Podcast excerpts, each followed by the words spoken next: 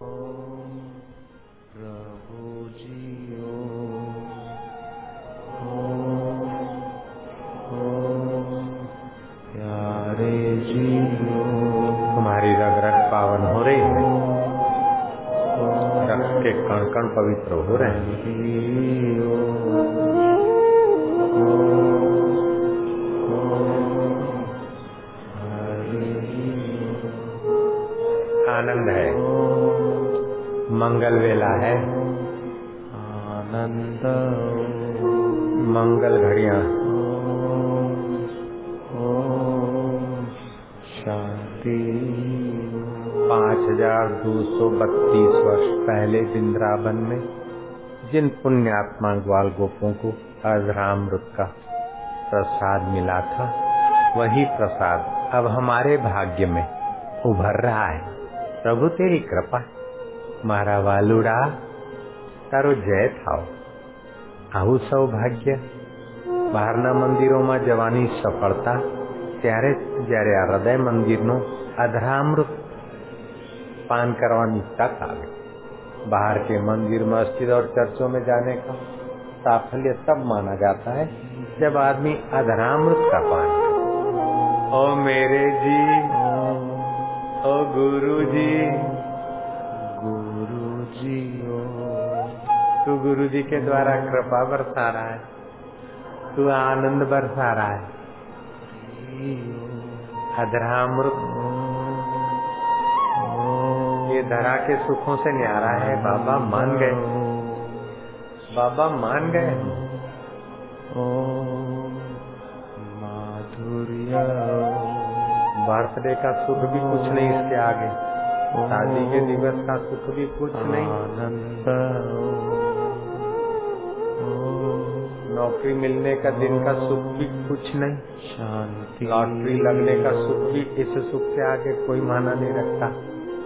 हे मेरे प्रभु हमें वो तेरे सच्चे सुख में स्थिति दिलाने वाले सतगुरु का सानिध्य मिलता प्यार। हमारी यात्रा पूरी हो जाए। जीवन की शाम होने के पहले जीवन दाता के उस अधराम रूप में हमारी स्थिति हो जाए मेरे देव। कि मुझे सच्चा साईं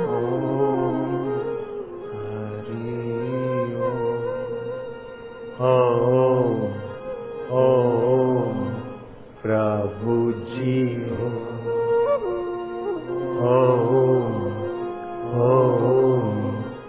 आनंद हो माधुर्य हो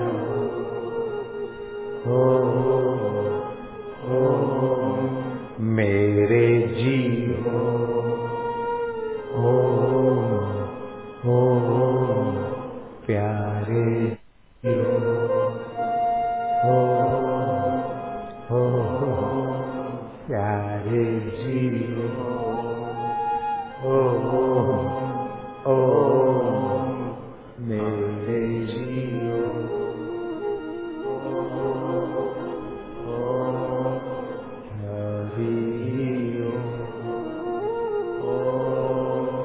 उसे प्यार किया जा, प्रेम किया जा। जो सोचते, मैं दुखी हूँ दुखी हूँ, वो बड़ी भारी गलती करते हैं, दुख बढ़ाते हैं। मैं प्रभु का हूँ और प्रभु आनंद स्वरूप है, मैं अभी आनंदित आनंद बढ़ा प्रेम बढ़ा प्रभु का रस बढ़ा भूतकाल का चिंतन करने से तमोगुण बढ़ जाएगा, भविष्य का चिंतन करने से रजोगुण बढ़ जाएगा। और ईश्वर का चिंतन करने से है, ईश्वर का आनंद और सत्वगुण बढ़ जाएगा। काय को घाटे का काम करो भाई। मैं बीमार हूँ, मैं दुखी हूँ, मैं अभागा हूँ। अपने को कोसो मत मारा जी हो हो हो प्रभु जी हो।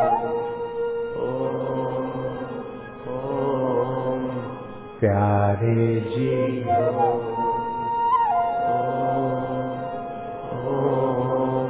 मेरे जी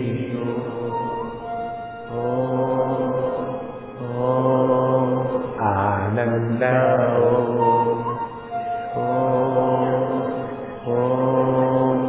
माधुर्य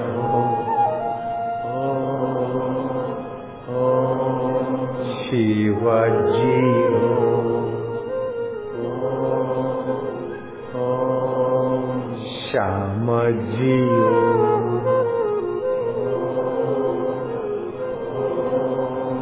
रामजी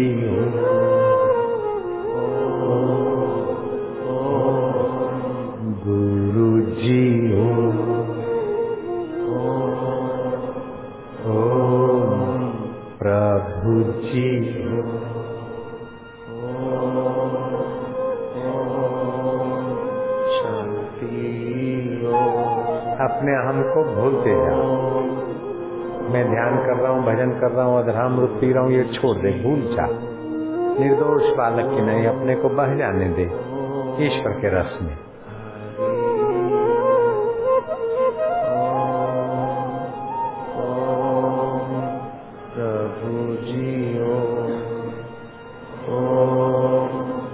हरि रस की धारा में अपने अहम के तिनखे को बह जाने दे। मैं दुखी हूँ, मैं सुखी हूँ, मैं धनी हूँ, मैं साहब हूँ, मैं सेठ हूँ, मैं नौकर हूँ। सब भूल जा। मैं प्रभु का प्रभु मेरे। मैं चैतन्य स्वरूप, गुरु स्वरूप, आत्मदेव का हूँ। मारा वालुड़ा ओ मेरे रब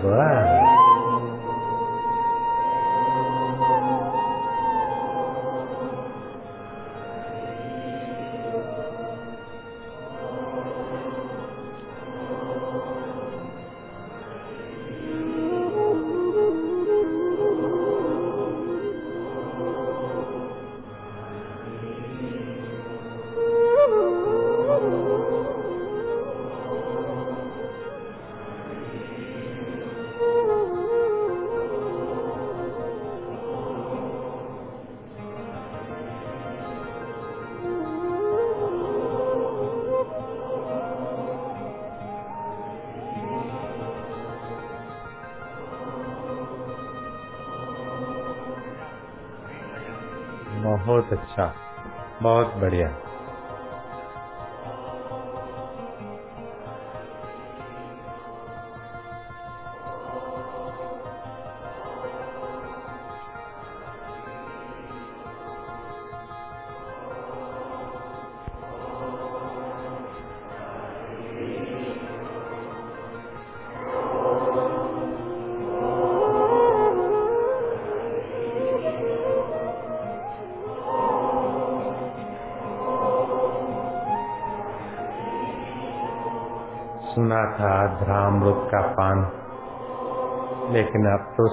स्वाद लेने का पुण्यमय,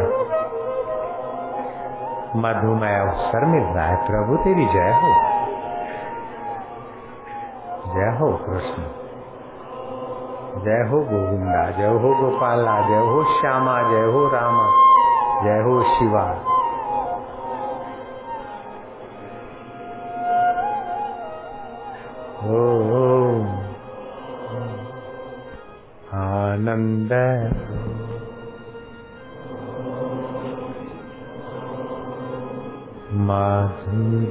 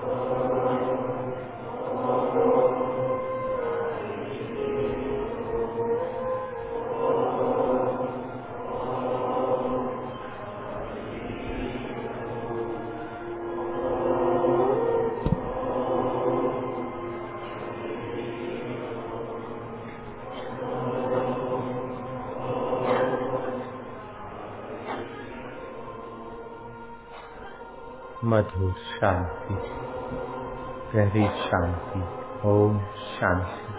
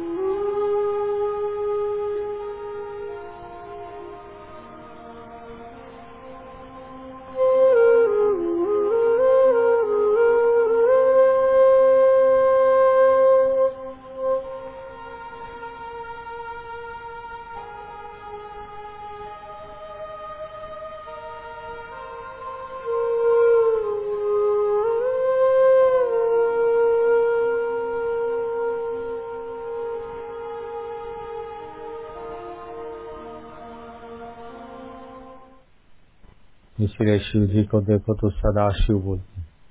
सदा सुख स्वरूप जब देखो समाधि में। आप सदा समाधि में नहीं रहो तो दिन में दो तीन चार घंटे तो आराम से रह सकते हैं। तीन चार घंटे रहे तो, तो आपका तो भला हो जाए परिवार का भी भला हो जाए। सदा समाधि सदा शिव अंतर्मुख रहना। ऐशो ऐशो ऐशो क्या मजूरी संसार दिन दो रोटी खानी, ये करो, वो करो वो करो, फलाना करो। अपनी आवश्यकता कम करके समय बचा के भी अंतर्मुख होना चाहिए और सेवा के कार्य। जितना अंतर्मुख होंगे और जितना परोपकार करेंगे, उतना ऊंचाई उठेंगे उतना अधरामृत में टिकेंगे। जो लोग बाहर की सेवा करते हैं, फिर सोचते कि मैं अंतर्मुख नहीं होता हूँ अंतर अरे बाबा, जो वासना है ना, वही बहिर्मुख कराती है। अपने स्वार्थ के लिए करते तो बहिर्मुख है। अंतरात्मा के लिए करते तो अंतर्मुख है।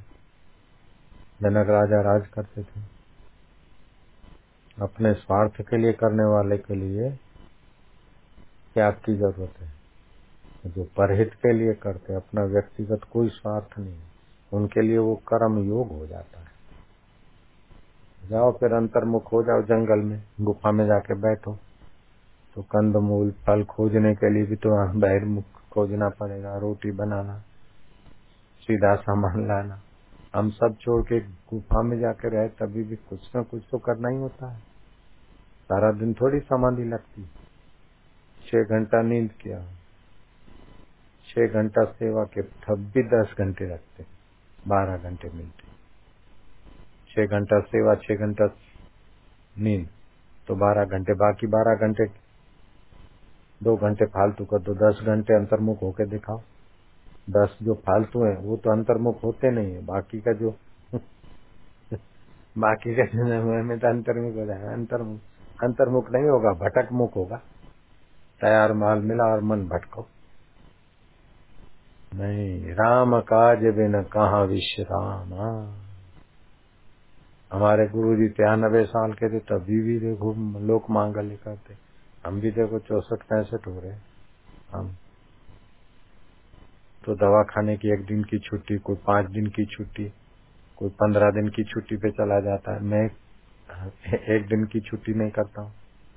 ऐसा कोई दिन बताओ जिस दिन मैंने सत्संग न किया हो, आश्रम के सेवा कार्य न देखे हो।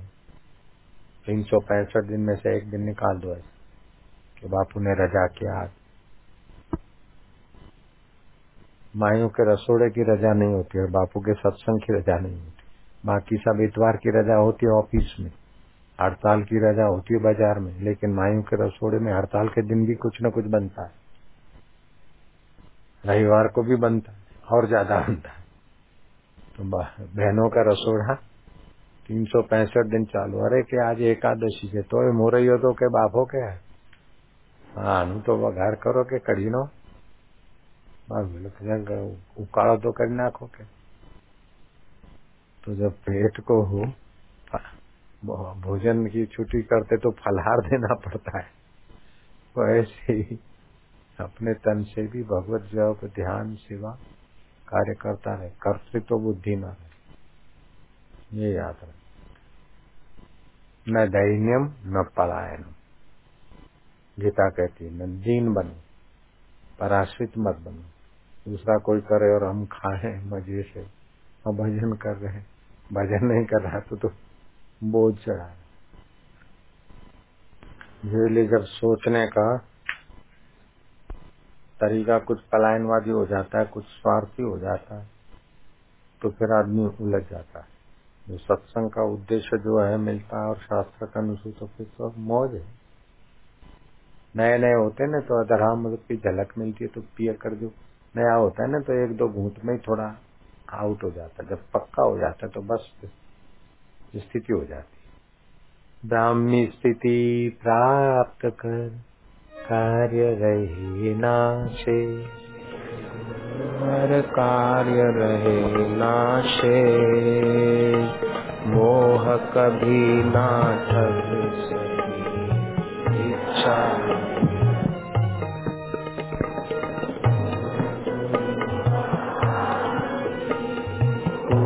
तो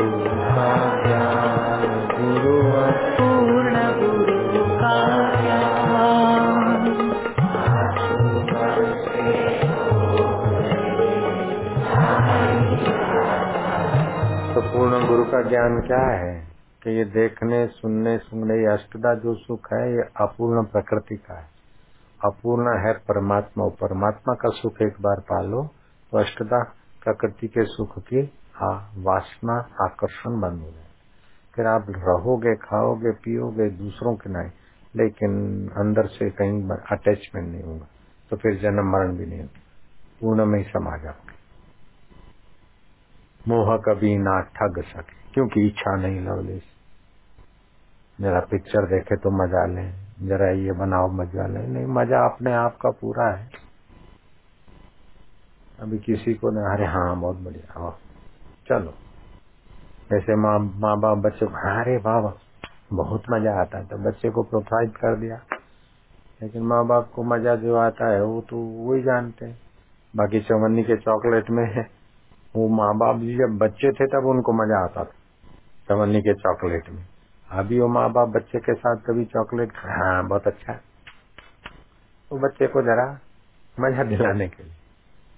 ऐसे ज्ञानवान संसार में होते हुए थे। ये बहुत बढ़िया अरे वाह भैया वो तो हमको जरा उत्साहित करने के लिए। उनको पता है बढ़िया क्या होता है। ये बड़ी बार बेचारा रांद कराया बबलून के। वाह भाई, वाह। हालाँकि सूर्य केंद्र को विकसित करने से ये प्राणायाम आदि, जैसे पहलवान उब्बल और मुगदल से कोई शक्ति नहीं पाता है। अपनी ही शक्ति उसकी सुसंगठित होती है। ऐसे ही आपके अंदर छुपी हुई परमात्मा की शक्ति ही सुसंगठित करने की व्यवस्था का नाम है योग साधना।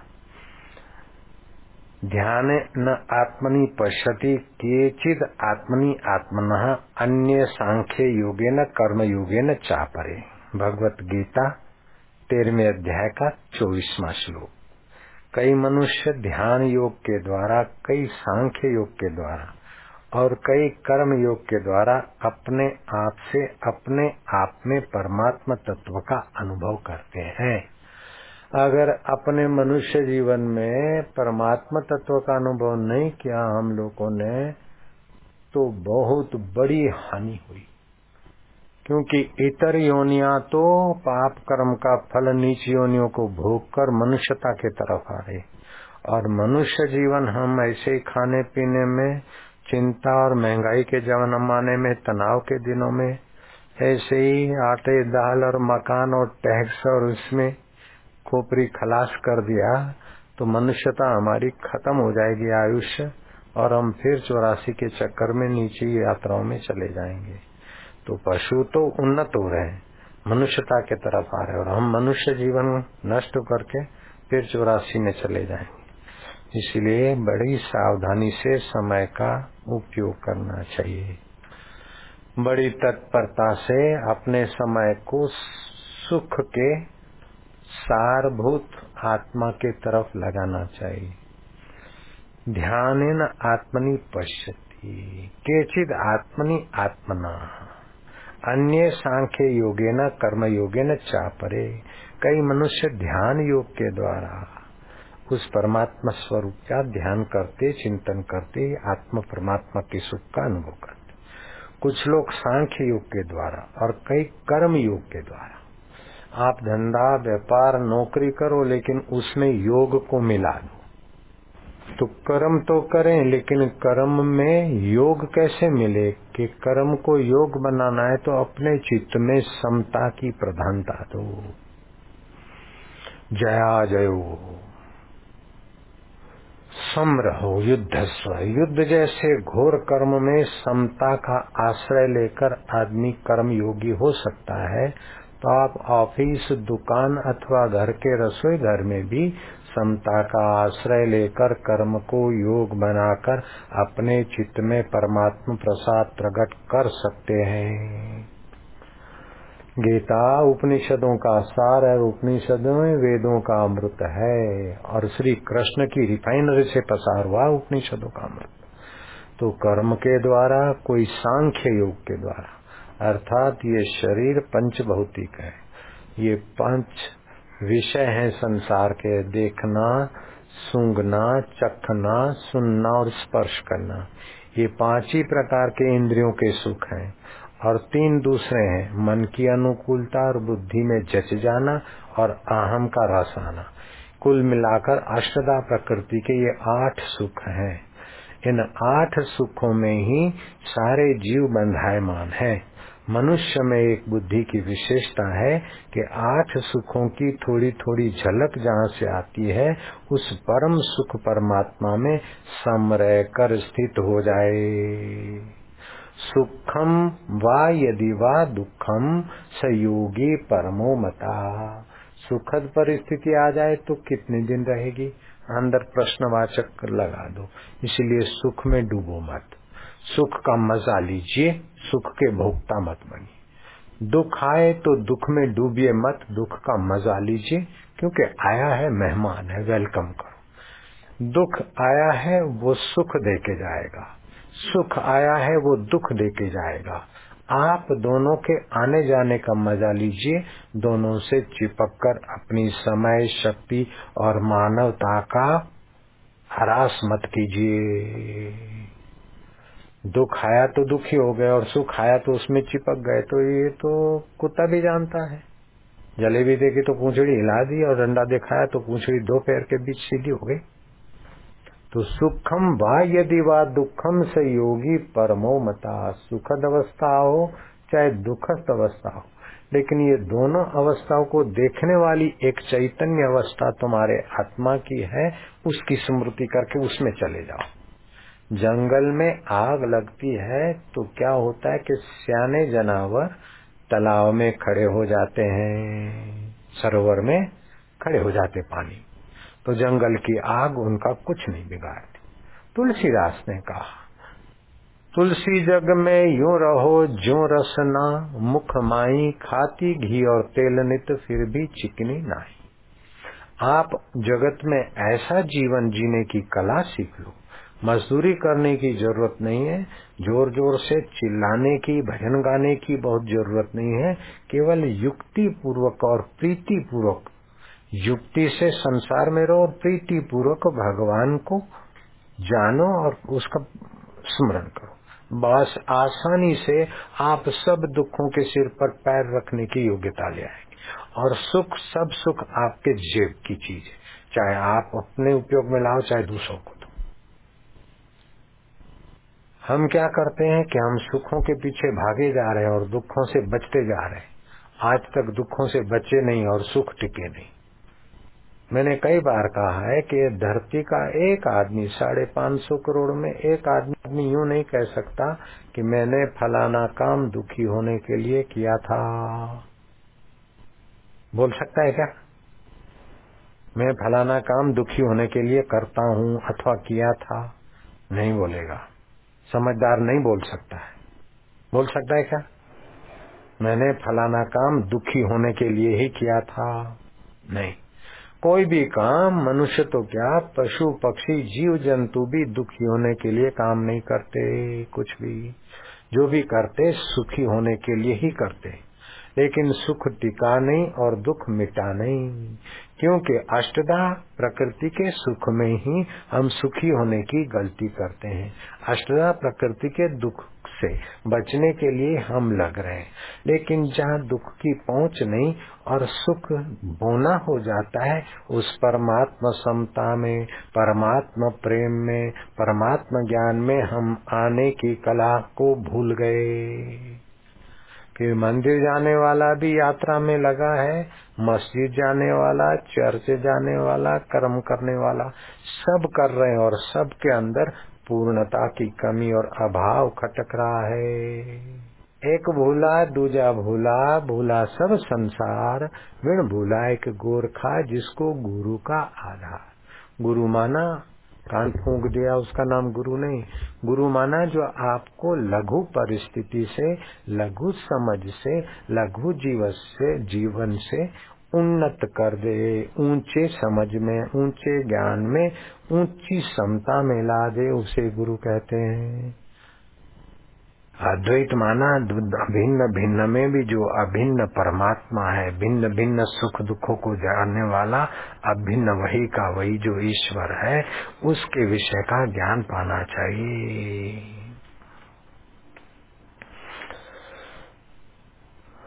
अगर अपना कल्याण करना चाहते हो तो ब्रह्म मुहूर्त में सात बातों का चिंतन कर ले। एक तो सुबह सूरज उगने के पहले उठे और उठते ही कुछ ना करे, शांत बैठ जाए। जो सुख को, दुख को, जीवन को, मृत्यु को जानने वाला आत्मदेव है, मैं उसमें शांत हो रहा दिन भर करने से जो मिलेगा, वो प्रकृति का मिलेगा, नश्वर मिलेगा, छूट जाने वाला और दुख देने वाला मिलेगा, थोड़ा सुख देने वाला मिलेगा। लेकिन ये दुख और सुख को बोना करके परमात्मा से मिलाने वाला पद देने वाला ये कुछ न करने से परमात्मा पद मिलेगा। एक आध मिनट दो मिनट बैठ के ऐसे, बड़ा भारी लाभ होता है। दिन भर की आरती पूजा से लाभ होता होगा अच्छा है वो, लेकिन ये लाभ कई गुना ज़्यादा। फिर शुभ संकल्प करो। कि सुख कई आए और गए, दुख आए और गए, उसको जानने वाला मेरा परमात्मा तो मैं तेरे में रहूँगा। आप सुख दुख में तिनखे की नाई, झूले खा खा कर खपूँगा नहीं। इतना शुभ संकल्प कर लो। तुम कर सकते हो, वही पाठ पढ़ाया जा रहा है। ऐसे नहीं कि मक्का जाओ अथवा काशी जाओ ये सबके वश की बात नहीं है, लेकिन सुबह नींद में से उठ के एक मिनट काशी और मक्का हज़ार बार जाने के बाद भी मिले न मिले, उस परमात्मा से तुम सुबह मिल सकते हो। नहीं मिल सकते हो। एक आध मिनट शांत हो जाओ। परमात्मा नाम रखो, अल्लाह नाम रख दो चल जाएगा। शांत होके बैठ जाओ। जो मुसलमान कोई साधक है तो अल्लाह मान ले। हमें कोई फ़र्क नहीं पड़ता। ईसाई कोई बैठा है तो गॉड मान ले, लेकिन उसमें मिलो शांत। वो संकल्प करो। दूसरी बात, मेरा हृदय पवित्र हो। शुभ कर्म करने से आदमी, भला कर्म करने से आदमी भला नहीं हो जाता, बुराई छोड़ने से आदमी भला होता है, और फिर उससे भले ही कर्म हो जाते हे। प्रभु, मेरा हृदय पवित्र कर। न साबुन से हृदय पवित्र होगा, न पानी से हृदय पवित्र होगा, प्रभु के नाम से ही हृदय पवित्र होगा। तीसरी बात, ओमकार। मंत्रों का सेतु, सिद्धियों का सेतु, जीव और ईश्वर के बीच का एक सुंदर सेतु। चंचलता को नष्ट करने वाला और बल को देने वाला। ओम। ओम हरि ओम ओम ओम बलम ओम ओम ओम शक्ति ओम। थोड़ी देर ये जप कर लो। कल से ही शुरू कर दो। देखो, कल करोगे, कल ही आपको दिन भर में उसकी सुंदरता का, उसकी महानता का थोड़ा सा अनुभव होगा। परसों थोड़ा ज़्यादा। दस बीस दिन के बाद तो आपके शरीर के कण और मन में काफ़ी परिवर्तन हो जाएगा। ये आप कर सकते हैं। जो कथा में टांग पे टांग चढ़ा के बैठे होते हैं तो मैं समझ जाता हूँ कि नए ग्राहक हैं। कथा के पुण्य की महिमा उन विचारों को पता नहीं है। नारायण नारायण नारायण। हम्म। फिर चौथी बात। कर्म के बीच बीच में एक दो मिनट ध्यान और एकाग्र, जिससे आपके कर्म में भी चार चाँद लगेंगे और आपके चित्त में भी कर्म करने का आनंद आएगा।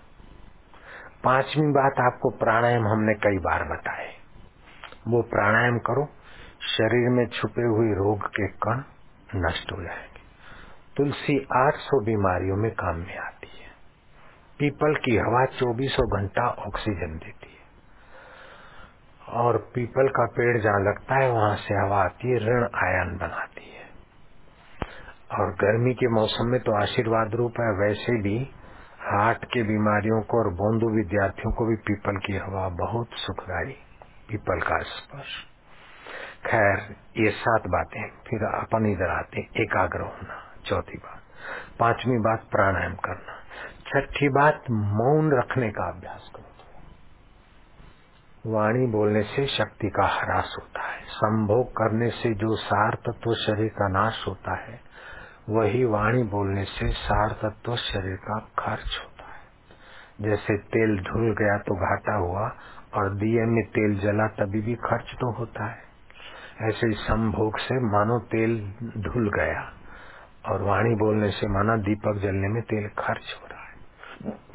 शरीर का मज्जा ओज और जीवनी शक्ति। ये तीन खर्च होती है वाणी बोलने से। इसीलिए वाणी सार गर्भित बोले, दस शब्दों की जगह सात में निपटारा करे और दो तीन घंटे रोज मौन का अभ्यास करे। गांधी जी हफ़्ते में एक दिन सोमवार का मौन रखते थे और उस दिन ज़्यादा अच्छे निर्णय, अच्छे चिंतन के धनी बनते थे। छठी बात है,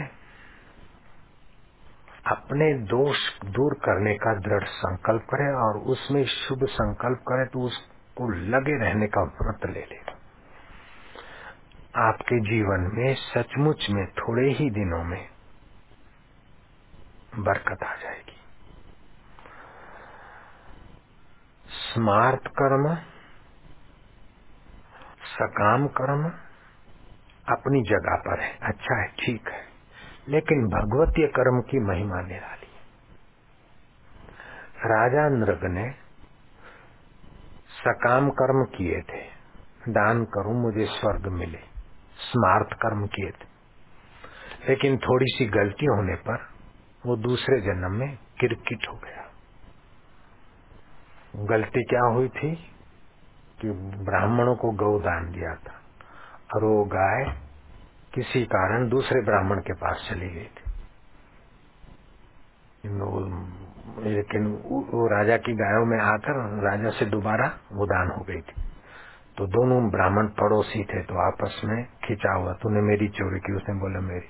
तो ब्राह्मण आए तो राजा नृग से पूछा कि आपने हमको ये गाय दी थी ने देख लो।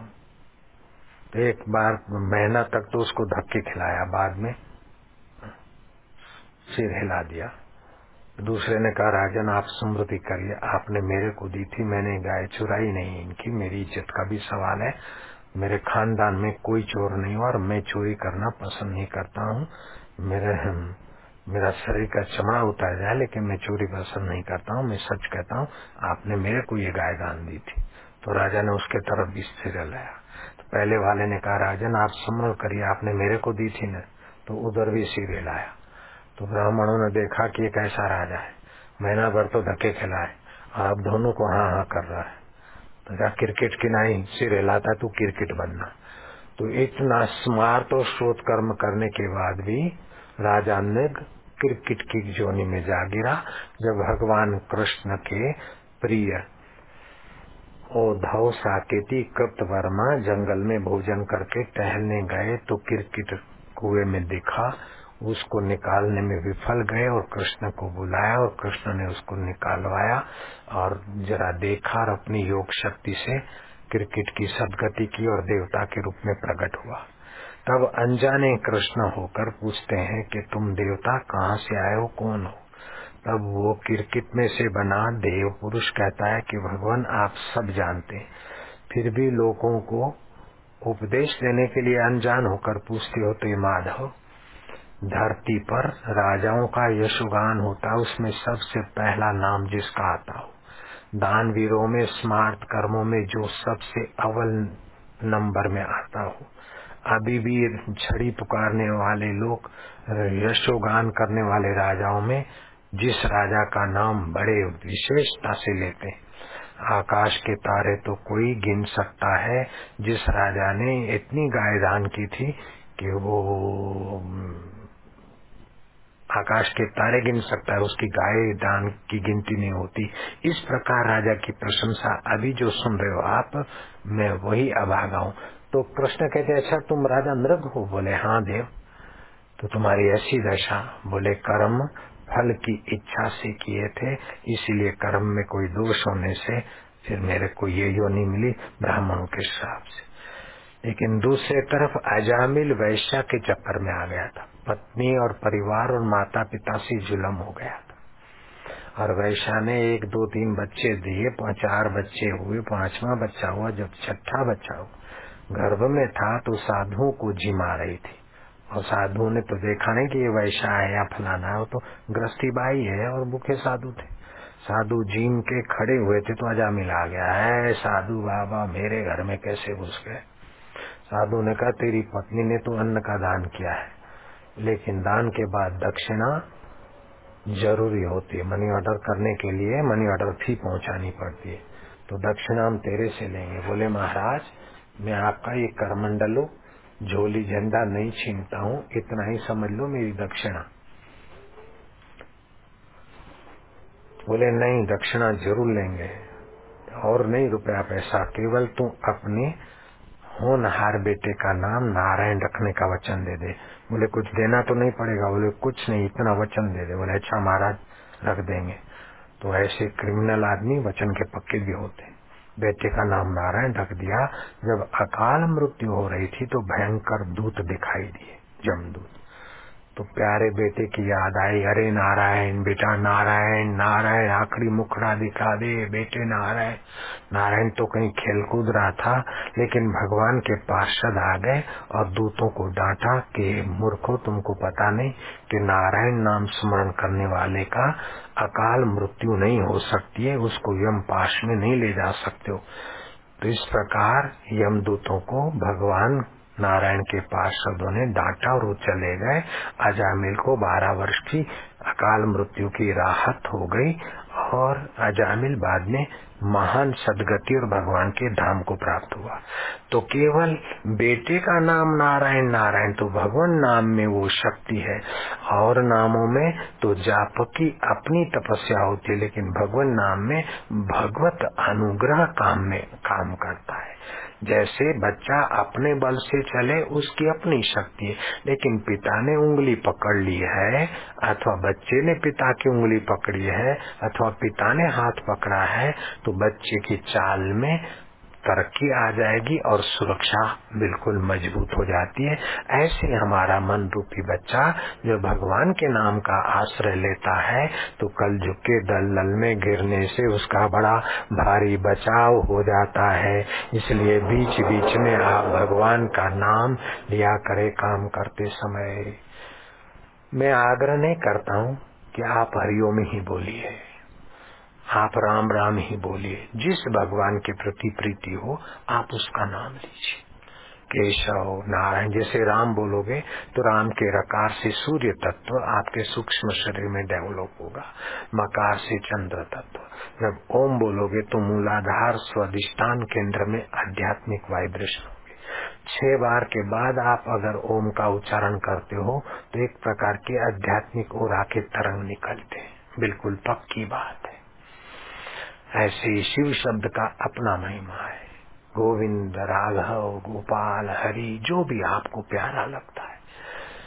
तो भगवान नाम आप बीच बीच में लेते रहें, जिससे आपका शरीर, मन और कल युग के दोषों से बचने का सामर्थ्य बढ़े। अगर आपका कोई जन्म दिवस आता है तो आपका क्या करें? महामृत्युंजय मंत्र को घी, दूध और शहद और दुर्वासा का मिश्रण करके अगर हवन करते हैं तो कितने भी आपके क्रूर ग्रह ज्योतिषी ने बताए हो या आपके जीवन में दुख और कठिनाइयाँ हो, मुसीबतें हो, क्रूर ग्रहों का कुप्रभाव हो तो जन्म दिवस पर शहद, घी और दूध और दुर्वा, घास आता है, दुर्वा वो दुर्वा ये अपने लॉन में भी होती वही। लॉन के जो लान नहीं होती, घास बोते ना, उसी। बंगले में लान बान लगाते हैं, उसी को अंग्रेज़ी लान नहीं है हिंदुस्तानी लान उसको दुर्वा।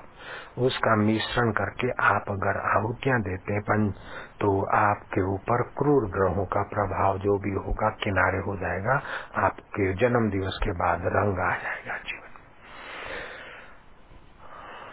अगर आपके ऊपर किसी ने टूणा टोटका या मुसीबत का प्रयोग किया है, आपके घर पर या आप पर तो पंचगव्य की आहुति देने से क्रूर प्रयोग वहाँ क्रूर ग्रह और वहाँ टूणा, टूटका, जो भी आपके ऊपर किसी ने भी तांत्रिक प्रयोग किया हो तो पंचगव्य की आहुतियाँ देने से उसके वाइब्रेशन घर में और आप तक आएँगे ही। उससे वो, अभिचार मंत्र जो भी है, तांत्रिक आदि, वो सब कट जाएगा। वेद में तो श्रद्धा सुक्त है। श्रद्धा का एक मंडल है, श्रद्धा सुक्त ऋग्वेद का। श्रद्धा प्रातः हवामही श्रद्धा मध्यान्ह परी, श्रद्धा सूर्यस्त श्रद्धे श्रद्धा न हम प्रातः काल श्रद्धा का आह्वान करते हैं। भगवान के प्रति, अपने जीवन के प्रति, शास्त्रों के प्रति हमारी दृढ़ श्रद्धा हो। हम मध्यान्ह काल में भी श्रद्धा देवी का आह्वान करते हैं। और शाम को भी हम, हमें प्रेरणादायी आदित्य के अस्त काल में भी श्रद्धा देवी हमें छोड़कर न जाना। हे श्रद्धे, हम लोगों का अपने इष्ट के प्रति, साधन के प्रति सद्भाव बना रहे। तो मनुष्य इष्ट के प्रति और साधना के प्रति जितना सद्भाव दृढ़ रखता है, उतना ही थोड़े समय में सफल हो जाता है। होगा कि नहीं फंसे के नहीं, भगवान सांभर के नहीं, मन सफलता मर्ष के नहीं नहीं, दृढ़ श्रद्धा रखो। तो इससे लाभ होता है। मंत्र जाप मम दृढ़ विश्वास। जितना मंत्र जाप में दृढ़ विश्वास होगा, उतना ही मंत्र सफल जल्दी होगा। जितना प्रीति पूर्वक होगा, उतना रसमय होगा।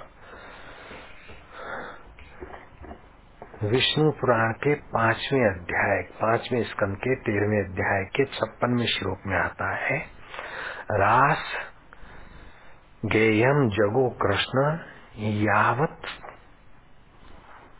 तारा ध्वनि ही श्री कृष्ण ने रासलीला संबंधी गीत आलापे जब तक रात्रि के तारे दिख रहे थे। और ग्वाल गोपियाँ उस रासलीला में श्री कृष्ण गान करे उससे दुगने आवाज़ से। उसमें भागीदार हो रही थी। रास गेयम जगो कृष्ण, यावत रात ध्वनि। साधु कृष्ण कृष्ण तावत द्विगुणा जगो। श्री कृष्ण चंद्र जितने जितने उच्च स्वर से रास उचित गान गाते थे, उससे दुगने शब्द से गोपियाँ साधो कृष्ण, सीधे सरल कृष्ण।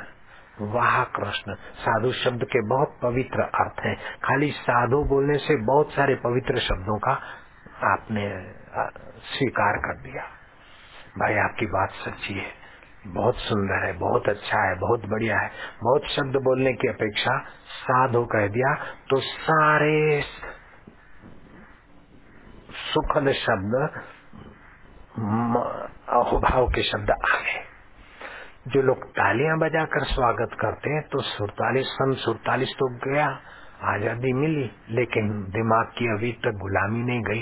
तालियाँ बजा बजा कर हम रजोगुण ही बढ़ा देते जब साधो साधो बोलते तो अंदर एक सत्वगुण उत्पन्न होता है। हम भी आज तक ये गलती करते थे, तालियाँ बजाने बजवाने की। लेकिन जब हमें पता चला शास्त्रों का कि महापुरुष और शास्त्रकार जब कोई बढ़िया बात होती, ऋषि मुनि सुनते तो हमारे नाई हिरणों जैसी तालियाँ नहीं बजाते थे साधो साधो बोलते थे। तो हमको लगा कि हम भी तो ऋषियों की संतान है तो हम हिजड़ों जैसी तालियाँ क्यों बजाएँ? तो हमने साधो साधो चालू करवा दिया। तो अभी हमारे साधकों के बहुत सारे अनुभव हैं कि घर में बड़ा मधुर वातावरण हो गया और सत्संग में भी साधो साधो साधो साधो। बड़ा उच्च भाव और सत्व प्रकट हो जाता है। तो मैं तो चाहूँगा कि आप घर में भी कोई ऐसी बात हो या कहीं तो कुतालियाँ बजाने वाले बजाते रहे। आप तो मनी में कहो, साधु साधु साधु। तो आपके स्वभाव में तो साधु तो आ जाए, सज्जनता आ जाए, साधु रस आ जाए। तो गोपियाँ जितना, जिसने श्री कृष्ण चंद्र जितने उच्च स्वर से रासो उचित गान गाते थे, उससे दुगने शब्द से गोपियाँ साधो कृष्ण। धन्य कृष्ण, प्यारे कृष्ण, जय कृष्ण करते करते रास में एकाकार होते चले गए। जब आप दूसरे को साधुवाद देते तो आपका ही साधुवाद विकसित होता है। दूसरों की जय करते तो आपका ही जय तत्व विकसित होता है। आप जो देते वही आपके पास रह जाता है। इसलिए आप मानवाचक बोलिए, शत्रु के प्रति भी घिनौने शब्द का उपयोग न करें। मधुर बोलिए सार गर्भित बोलिए, साधुवाद वाले शब्द बोलिए। बोले, महाराज जी तो है ऐसा। एक लड़का अपने छोटे भाई को लाया बोले, महाराज, ये लोफर है, रंडीबाज है, शराबी है, जुआरी है। अभी अभी इसने ये किया, पुलिस पीछे पड़ी है। महाराज, ये मर जाए या तो कुछ हो जाए। महाराज, हमारा पूरा खानदान उसने सारे दुखड़े तोड़ दिए। कभी ने कहा तुम शांत कर, मैं अभी इसको समझाता कभी ने कहा, साधु, तुम बहुत अच्छे हो। वो बड़ा भाई कहता महाराज, मैं इसी बदमाश की बात कर रहा हूँ। बोले, नहीं नहीं, ये तो साधु है। बोले, महाराज, मैं कह रहा हूँ ना, मैंने इसके साथ ज़िंदगी गुजारी है, एक नंबर का ऐसा है वैसे। बोले, नहीं नहीं, साधु। तो वो, उसका भाई तो उसको कुछ का कुछ बोले और कबीर बार बार उसको बोले, साधो साधो, तुम तो बड़े सज्जन हो, तुम तो बड़े सीधे हो। और वो लड़का सज्जन हो गया, सीधे हो गया। तो साधु शब्द में कितना प्रभाव है और साधु बोलने में अपना भी साधु तो काम करता है ना, सद्भाव काम करता है। तो आप भी अपने बच्चों को कहो, साधो, तुम तो पढ़ने में आगे आ सकते हो, साधो, तुम तो अपना जीवन धन्य कर सकते हो, साधो तो मुझे लगता है कि बच्चों का भी मंगल होगा और बच्चों को बोलने वालों का भी मंगल होगा और सुनने वालों का भी मंगल होगा। साधो डोड़ू न पायो साधो, ईअं न करियो साधो। नार वट न खाओ साधो, शांति करियो साधो। दुखी न थियो साधो। परेशान मत हो जाओ साधो। तालियाँ मत बजाओ साधो साधो। प्रेम न खेतो उपजे, प्रेम न हाट बिकाए। राजा चोहो, प्रजा चोहो, शीश दिए ले जाए। आप ईश्वरीय प्रेम के प्यास में ही सब कुछ करते मैंने कहा ना कि पाँच, साढ़े पाँच सौ करोड़ों में एक व्यक्ति भी ये नहीं कह सकता कि मैं फलाना काम दुखी होने के लिए करता हूँ, नहीं। आप सुख चाहते हो, सुख भी, ये अष्टदा सुख तो नश्वर है। आप सचमुच में परमात्मा प्रेम चाहते हो। अष्टदा सुख तो कई बार मिला, देखने, सुनने, चखने का। नहीं मिला क्या? पत्नी का स्पर्श सुख मिला, जीव का स्वाद सुख मिला, नाक का गंध का सुख मिला, आँखों को बढ़िया दिखाने का सुख मिला। कानूनी, इससे क्या हुआ? तो सच पूछो कि आप वास्तव में साधु हो। परम साधु कृष्ण का प्रेम चाहिए आपको, साधो। जब तक वो नहीं मिला, तब तक ये कई बार नाक को आँख को मिला। ये धरा धरा का सुख है। साधो, आपको अधरा अमृत का पान करना है। आपको कहाँ का पान करना है, साधो? अधरा अमृत का। धरती इति धरा। जो धरती का ये सुख है देखने सूंघने स्पर्श करने आदि का। ये नश्वर है और मनुष्य को पशुता के तरफ़ ले जाता है। लेकिन जो इनकी गुलामी न करे, देखने के लिए ही देखे, लेकिन मज़ा लेखने के लिए बार बार पिक्चर में जाए, नहीं। खाने की तबियत, स्वास्थ्य के लिए खाए तो ठीक है, स्वाद के लिए फांसता है तो गड़बड़ है साधु। सुनना ज़रूरी उतना सुने हैं। गाने बजाने सुनकर, मनोरंजन के नाम पर हल्के संस्कार न भरे साधो। तो इस प्रकार ये धरती के सुखों से थोड़ा समय बचाकर अधरा अमृत का पान करना चाहिए। तो अधरामृत का पान भगवान नाम कीर्तन और भगवान का अभिवादन करते करते अगर हो जाए तो मुझे तो ये कहने में संकोच नहीं होता है कि मैं गारंटी देता हूँ कि आपके घर में थोड़े दिन जैसे गोपिया और ग्वाल रासलीला में कीर्तन करते थे और कृष्ण को साधो साधो कहते थे। ऐसे आप राम जी को, कृष्ण को, शिव को, गुरु को साधो साधो करते जाओ, प्रभु तुम्हारी जय हो। बस ऐसे कीर्तन करते करते आनंद दाता प्रेम दाता तो सचमुच में साधो, आपको ही आनंद और आपको ही प्रेम आपके पास प्रकट हो जाएगा। गोपियों ने जब अमृत लिया था, तब लिया था। पाँच हज़ार तीस वर्ष पहले गोवल और गोपियों को जा जो अधरामृत मिला था, वो आपको यहाँ मिल सकता है।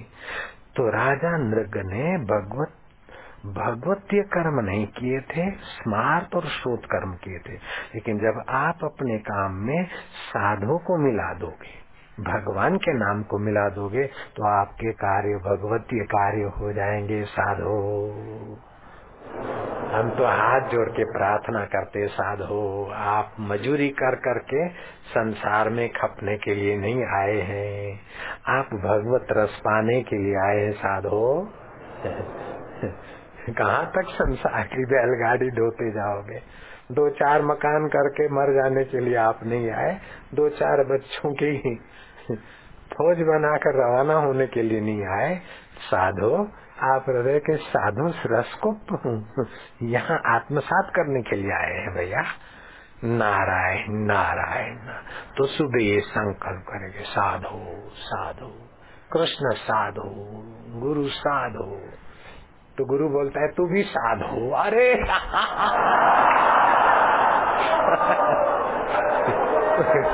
मारा गुरुदेव, मारा कानू मेरे प्रभु। ओम ओम